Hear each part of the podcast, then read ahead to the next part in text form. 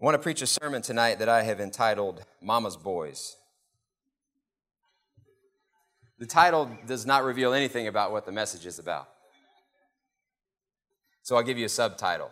I'm preaching about servanthood. Mama's Boys. You'll see why in just a minute. Matthew chapter 20. We're going to read verses 20 through 28.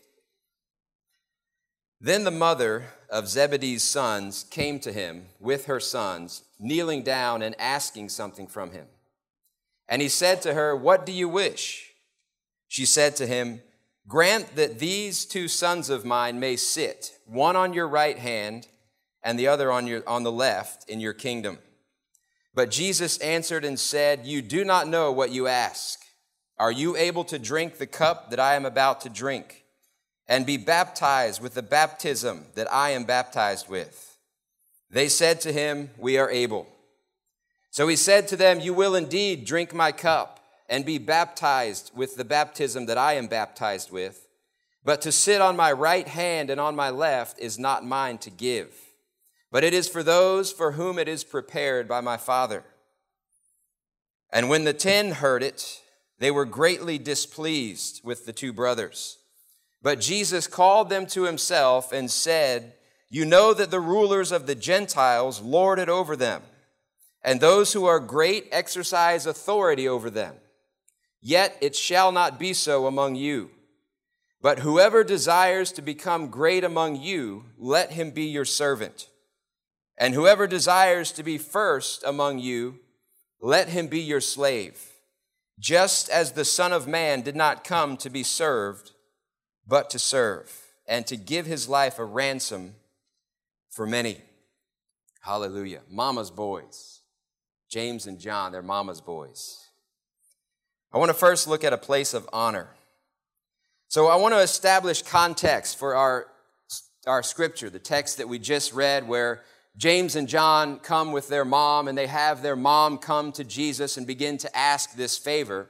We're going to back up a little bit to Matthew 19 because we want to set the context because this request begins to make a little bit more sense when you understand the context and the flow of events. So, Matthew 19, verses 28 through 30.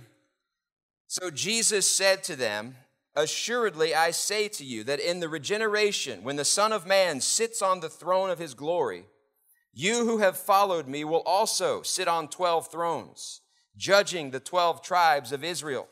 And everyone who has left houses or brothers or sisters or father or mother or wife or children or lands for my name's sake shall receive a hundredfold and inherit eternal life. But many who are first will be last, and the last will be first. So Jesus begins to speak to his disciples about this coming kingdom. He begins to reveal to them the reality that he will sit upon a throne, that he will sit in a place of judgment. And he also speaks to them that you 12 will also sit on 12 thrones, and you will assist me in judging and carrying out judgment in my coming kingdom. So he begins to put this idea and this thought into their mind about the possibility of sitting on thrones alongside Jesus. Their minds begin spinning as they're thinking of themselves and they're picturing themselves in these places of tremendous honor, these places of tremendous power and authority and influence on thrones next to Jesus. And he concludes this statement by saying, The first will be last and the last will be first. And I'm sure, just like us, we don't know exactly what that means. But then that began to plant seeds in their mind that, you know what, there's going to be some kind of pecking order here. There's going to be some kind of an order of priority involved the first last and the last first. And so they began thinking, we're sitting on thrones, and I want to be in the chief place. I want to be the first. I want to be number one right behind Jesus. So these kind of thoughts begin spinning over in their minds. In the beginning of Matthew chapter 20, Jesus tells the parable of the workers in the field. The parable where you have the workers that go out and begin laboring at the beginning of the day. Then those that come at the 10th hour and noon and three and late in the afternoon, and all of these workers that labored in the field, that labored in the harvest, all of them received the same reward. And then he concludes that parable again with this statement the first will be last, and the last first. And then he says, Many are called, but few are chosen. And so, again, it's this idea that they're beginning to see that, wow, there's opportunity. There's opportunity to set myself in higher priority, to be chosen, to be selected for the place of chief honor. And then, as they're on their way to Jerusalem, Jesus begins to tell them for the third time that he is going to be crucified, that he is going to be turned over into the hands of sinners and crucified, die, and rise from the dead. Basically, what the conclusion these disciples are beginning to come to is things are getting ready to go down. Time is winding up. Jesus keeps talking about being captured. He keeps talking about being taken captive and tortured and killed. So, in their minds, as they're processing this, sitting on thrones, ruling from Jerusalem, ruling alongside Jesus, the first will be last and the last first, and the idea of order of priority, and the fact that time is winding up. That's when we get to our text. And in other words, the conclusion these disciples are coming to is you know what? If we're going to make our move, now's the time. If we're going to put in our bid, if we're going to put in our petition for that chief place of honor, now is the time that I need to make my move. And this is where James and John come up with this scheme to try and make sure that they secure their place in the chief seats of honor on Jesus' right hand and on his left. And so they bring their mom into this equation. They go with this idea Mom, can you help us? Come on. You, you got to help us manipulate, help us to work this. You want the best for us, right? We're your sons, we're mama's boys. We want this. Help us. So they approach their mom with this idea. In verse 21, she comes to Jesus and says, Grant that these two sons of mine may sit one on your right hand and the other on the left in your kingdom. And basically, what they are asking, they are seeking the most influential and important places of power and honor and influence in the coming kingdom that Christ is talking about. Those that sit immediately to the right and left of the, of the ruler, of, that, of the one that is in charge, of the ultimate authority, those are the ones that have the easiest access those are the ones that have the most influence. Those are typically the ones that would rule and make decisions and judgments if the leader is gone. So they are vying for this place of the utmost importance. They want to occupy the two most important seats, at least in their minds, right next to Jesus. So make no mistake, these guys were making a very bold move. This was a very bold request that they were making because essentially they wanted to make sure that next to Jesus, they were the ones in charge. They were the ones giving the orders. They were the ones making the judgments, making decisions and determinations, and basically bossing all the other disciples around. That's what they wanted. And notice that Jesus didn't rebuke them for this request. Jesus didn't call them out for this desire and say, You devils, get behind me, Satan. He didn't jack them up. He didn't rebuke them. He didn't tell them that that is from hell.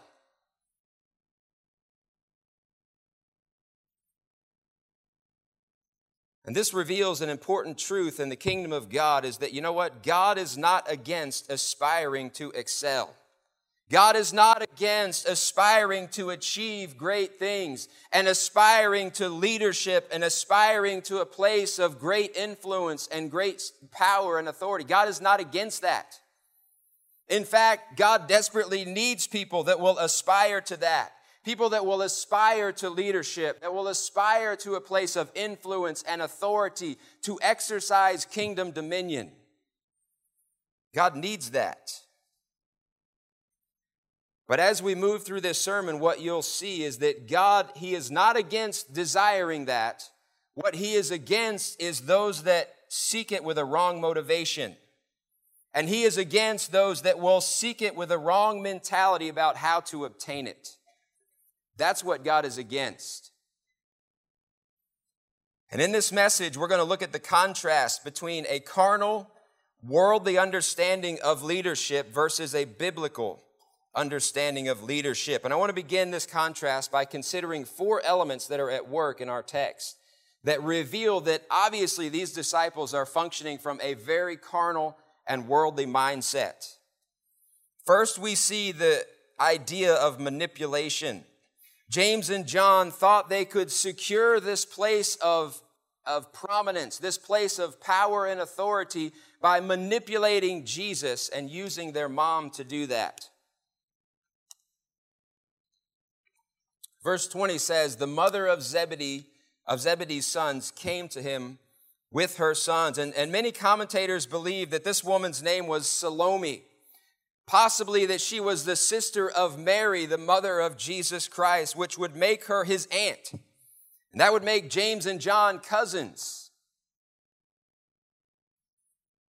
And if that is true, then obviously what you see here is an attempt to exploit family relations and exploit to use this relationship. You know, this is my aunt. You know, I want to do what my aunt wants. And they're trying to manipulate the situation and use that family influence to secure for themselves the place of power. And how often we see this at work in the world people that are in places of power, places of opportunity, because of who they know or because of who they are related to. And, and for many people, this is how leadership works. This is what opens doors and creates opportunities is who you know.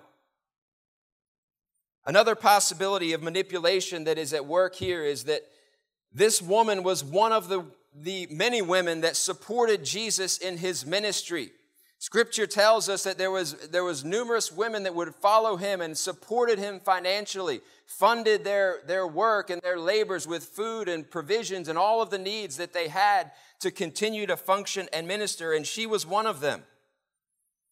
And the carnal viewpoint is that that influence purchases a debt.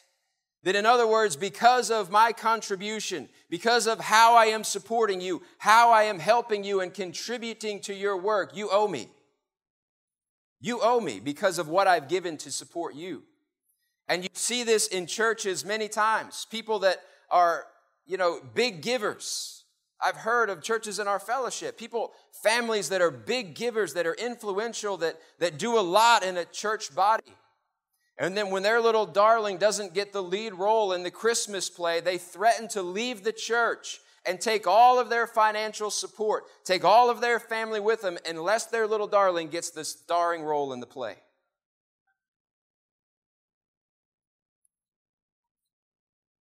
This is a carnal mindset about leadership and manipulation. And a word of warning those of you that desire to go out and pastor and preach, you're going to face this. You will encounter this in your church. You will face this, this threat of trying to manipulate and control and dominate the church because of their influence and the threat of removing their influence, removing their support. This is a carnal mindset about leadership. One more note here, verse 22. But Jesus answered and said, You don't know what you ask. So remember our scenario. The mother, Salome, James and John's mother, is the one that comes and asks this question. And when Jesus begins to respond to this question, he turns from the mother. He's not talking to the mother anymore. He begins to address James and John. He says, You don't know what you ask. And we know that he's talking to them because they're the ones that answer him back. James and John had to work out their own salvation. They couldn't do it through mama. I tell you, church kids, you have to work out your own salvation. You have to work out your own calling. You have to work out your own destiny with God. You can't do it through your parents. God doesn't have grandchildren. God only has children.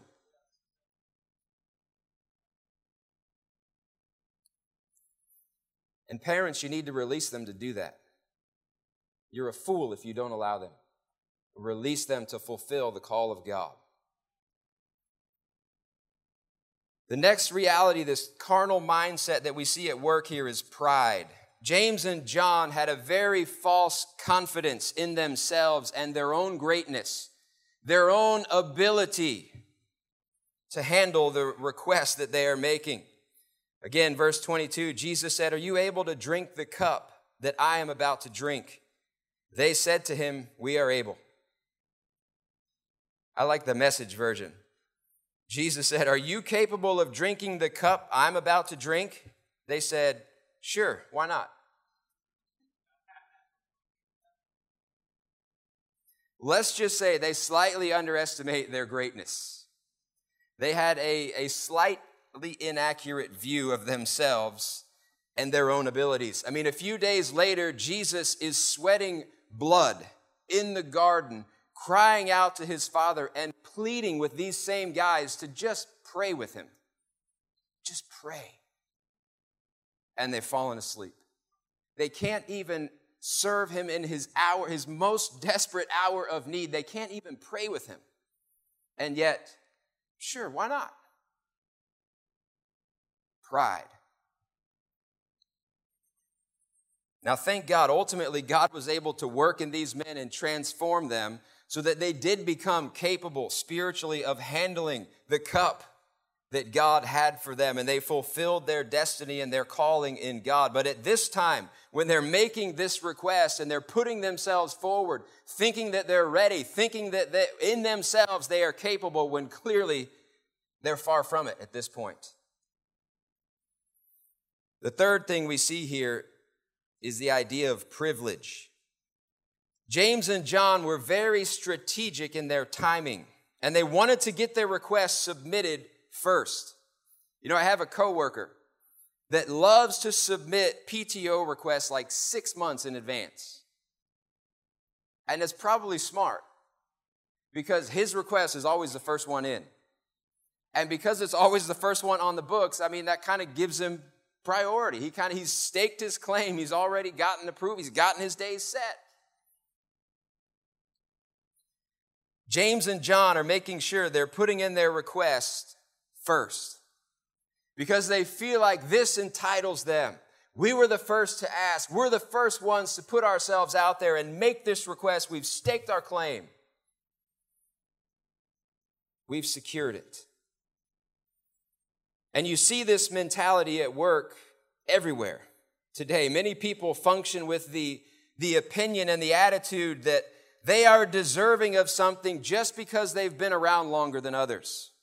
You see this in the workplace all the time, where the, the primary factor in determining who gets the promotion, who gets the raise, who it is that gets that management opening. Well, whoever's been here the longest. Doesn't matter if they're a dirt bag, they don't work a day in their life, but they've been, somehow they've been here forever, so they get the promotion. Just because you've been around longer, that entitles you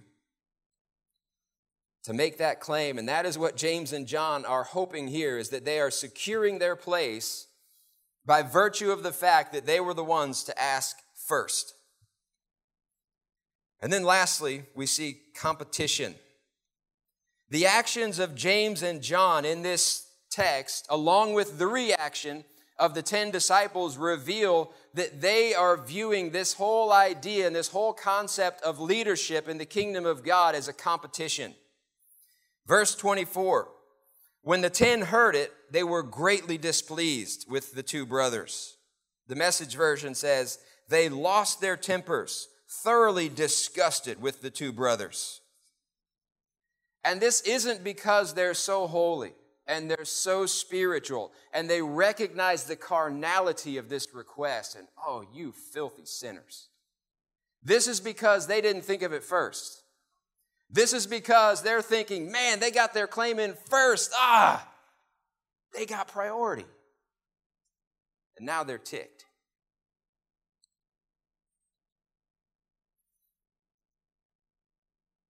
But the reason they're reacting this way is because they see this as a competition.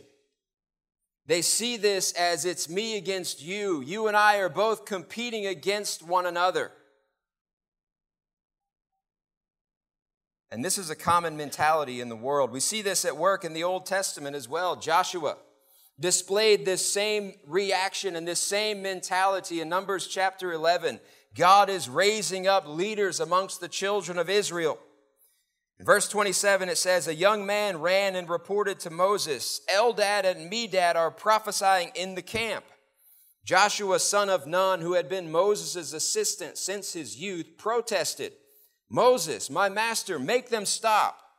But Moses replied, Are you jealous for my sake?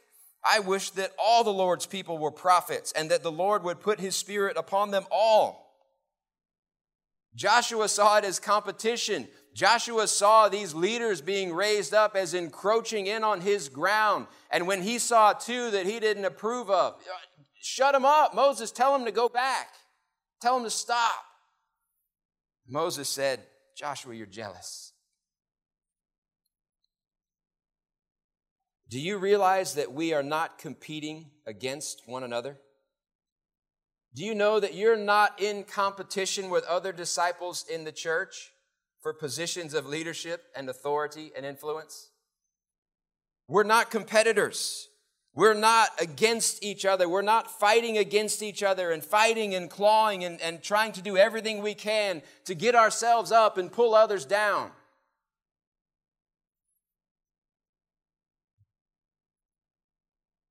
If you view ministry this way, that is incredibly unhealthy for the church for the body of Christ. In the physical body, there's something called an autoimmune disease. And this is when your immune system literally begins to fight against your own body.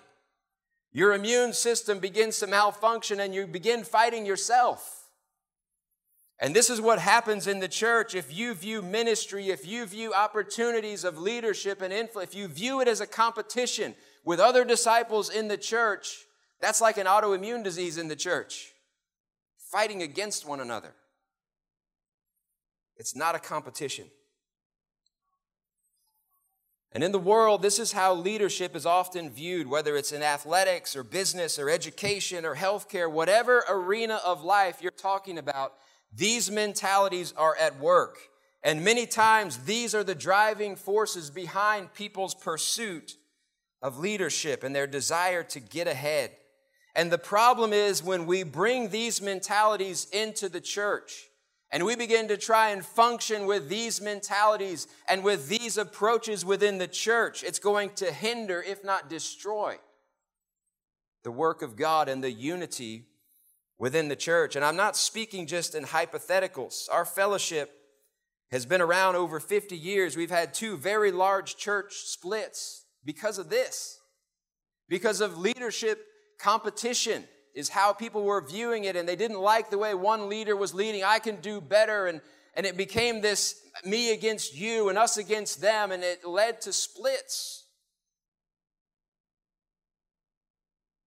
A right view of leadership is critical for the unity of the church and for the will of God to move forward. I want to look at the example of Christ. In verse 22, Jesus answered and said, You do not know what you ask. Are you able to drink the cup that I am about to drink and be baptized with the baptism that I am baptized with? And two things that Jesus reveals here in his response to James's John. Number one, they're clueless. Jesus said, You don't know what you're asking. They have no idea what leadership in the kingdom of God is all about. Their whole mentality is about sitting on thrones. They come to Jesus and they're looking up and they're thinking about sitting on thrones alongside Jesus when Jesus has done the exact opposite. Jesus has left his throne in heaven and come down to earth and humbled himself to take on the form of a human being, a lowly servant. Jesus is leaving thrones behind and they're fighting and clawing to try to get to thrones. They were clueless. The second thing that this response demonstrates is that his life demonstrates true leadership. Jesus said, Are you able to drink the cup that I am about to drink? In other words, Jesus is saying, If you want to be a leader, if you want to sit at my right hand and my left, then you're going to have to do what I do. You're going to have to follow my example. It reminds me of the statement Pastor Warner made years ago when people were talking about his ministry and his influence and his skill and his wisdom and ability. Pastor Warner says, No problem. You want what I got? Do what I do. And that is what Jesus is saying. Can you drink the cup that I am drinking? Clearly, James and John were clueless about true leadership in the kingdom of God. Their desire was not evil, but they had a lot to learn. So let's look at the example that Jesus Christ has set. And, and obviously, there's many scriptures and many places we could go to consider that, but I just want to look at one Philippians chapter 2. Paul is writing about the example that Jesus Christ sets in verse 5 through 8. The Living Bible says, Your attitude should be the kind that was shown us by Christ Jesus, who, though he was God, did not demand and cling to his rights as God, but laid aside his mighty power and glory, taking the disguise of a slave and becoming like men. And he humbled himself even further, going so far as actually to die a criminal's death on a cross. And so Paul captures the essence of Christ and his demonstration of what leadership is. As Paul is writing to the Philippian church, he is admonishing them to embrace the exact same mindset, the attitude, the spirit that Jesus Christ demonstrated in all that he did. That we need to embrace that same mentality. Although he was God, creator of all things, supreme authority and dominion over all of creation, in spite of all of that, Jesus willingly laid all of that aside. He put it all down so that he could become a human, step out of heaven and into his creation to be a servant and ultimately to die a horrible death. Why? Because we needed him to. He was placing the needs of humanity ahead of his own. He didn't have to do that. But he chose willingly to do that. He humbled himself because without that, we would all be in hell right now.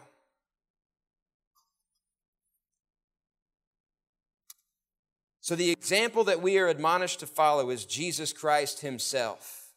And if we back up a few verses in Philippians 2, Paul is giving some very practical, very clear instruction as to how we can live that out, what that looks like. Verses 3 and 4. The Common English Bible says, Don't do anything for selfish purposes, but with humility think of others as better than yourselves. Instead of each person watching out for their own good, Watch out what is better for others. That's painful. I don't know if you can find a scripture that's more opposite of how we naturally are. The message version says, Don't push your way to the front. Can you say potluck? Don't sweet talk your way to the top. Put yourself aside and help others get ahead. Don't be obsessed with getting your own advantage. Forget yourselves long enough to lend a helping hand. Wow. That is tough. That is completely contrary to how all of us function. Our natural bent is to focus entirely upon ourselves to seek what's best for us, to seek what is going to be the most beneficial for us. I don't want to let people in in traffic because I got somewhere I need to be.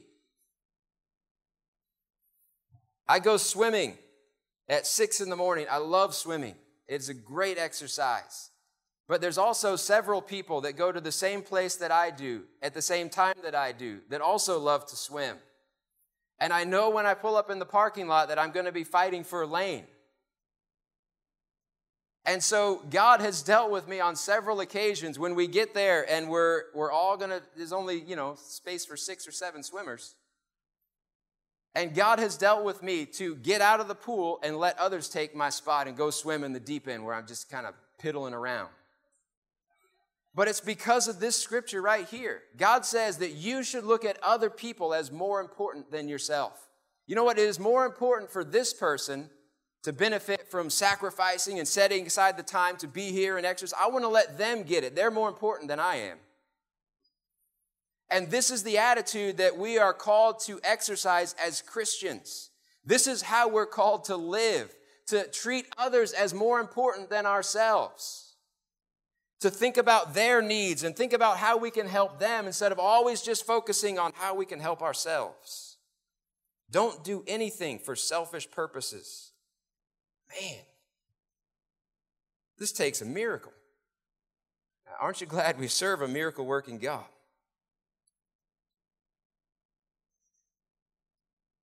Reading a book, well, listening to it in Audible called Creativity Inc. It's about one of the guys that was heavily involved in developing computer animation and Pixar and kind of the early stages of developing that whole company and that whole way of creating stories and movies. And he's talking about an interview that he just had with George Lucas. So this is late 70s. Star Wars had just come out and was a box office smash. And so this was Lucasfilm was like the place to work. And so this particular guy got an interview with them. He goes and he's interviewing with them. And one of the questions they ask him is uh, actually the first question they ask him is, Who else should we be talking to about this position? And so this guy, without a second thought, he just said, he rattled off like eight or nine names of people that were also heavily involved in the same, you know, development of this whole field of, of study. He rattled off all these names. And then later he found out that they had already talked to all those people he named. They had already interviewed all of them. But the funny thing is, they asked all those same people that question Who else should we be talking to? And not one of them named anybody else. Oh, you should only be talking to me. But this guy that, that said, you know, oh, this guy and this guy and this, these guys are all great, these guys are all really smart, that's the one that they chose because he wasn't putting himself forward and putting everybody else down. He was honest and open, and, and because of that, they selected him. This is the formula for following the example of Christ is crucifying our tendency to be selfish and to consider others as more important than ourselves and be more concerned with helping and meeting the needs of others and putting their needs ahead of our own. This is what motivated Jesus Christ to do what he did for us.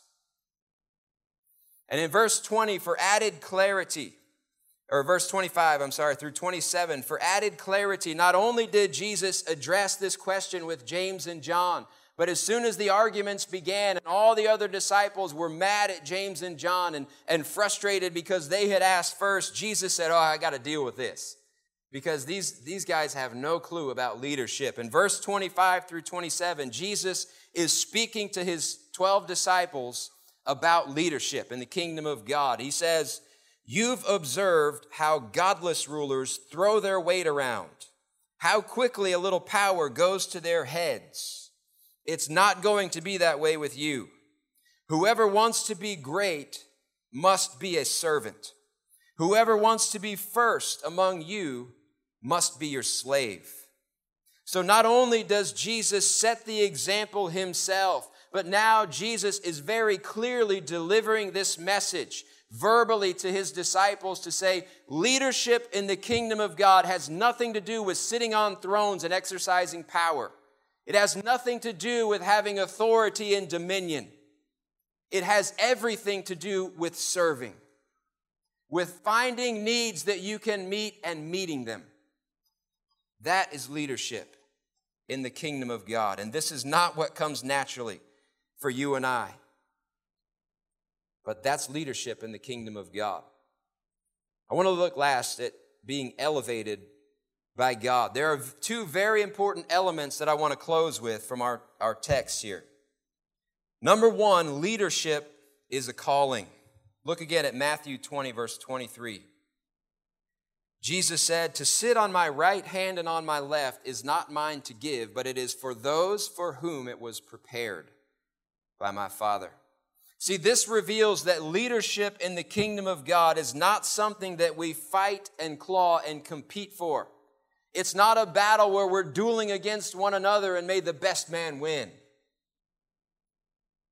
Leadership in the kingdom of God is about calling.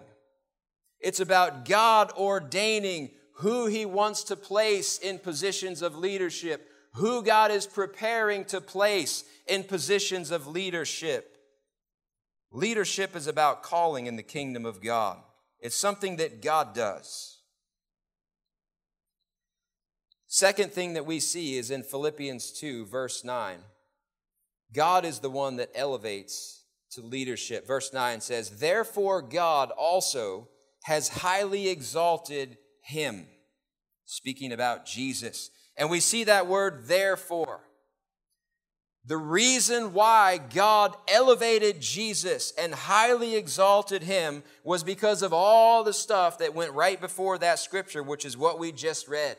That Jesus laid aside his power and glory. Jesus laid aside the throne in heaven and willingly took upon himself the form of mankind and became a slave. And think about that. He came 2,000 years ago, was born in a food trough they didn't have running water and refrigeration.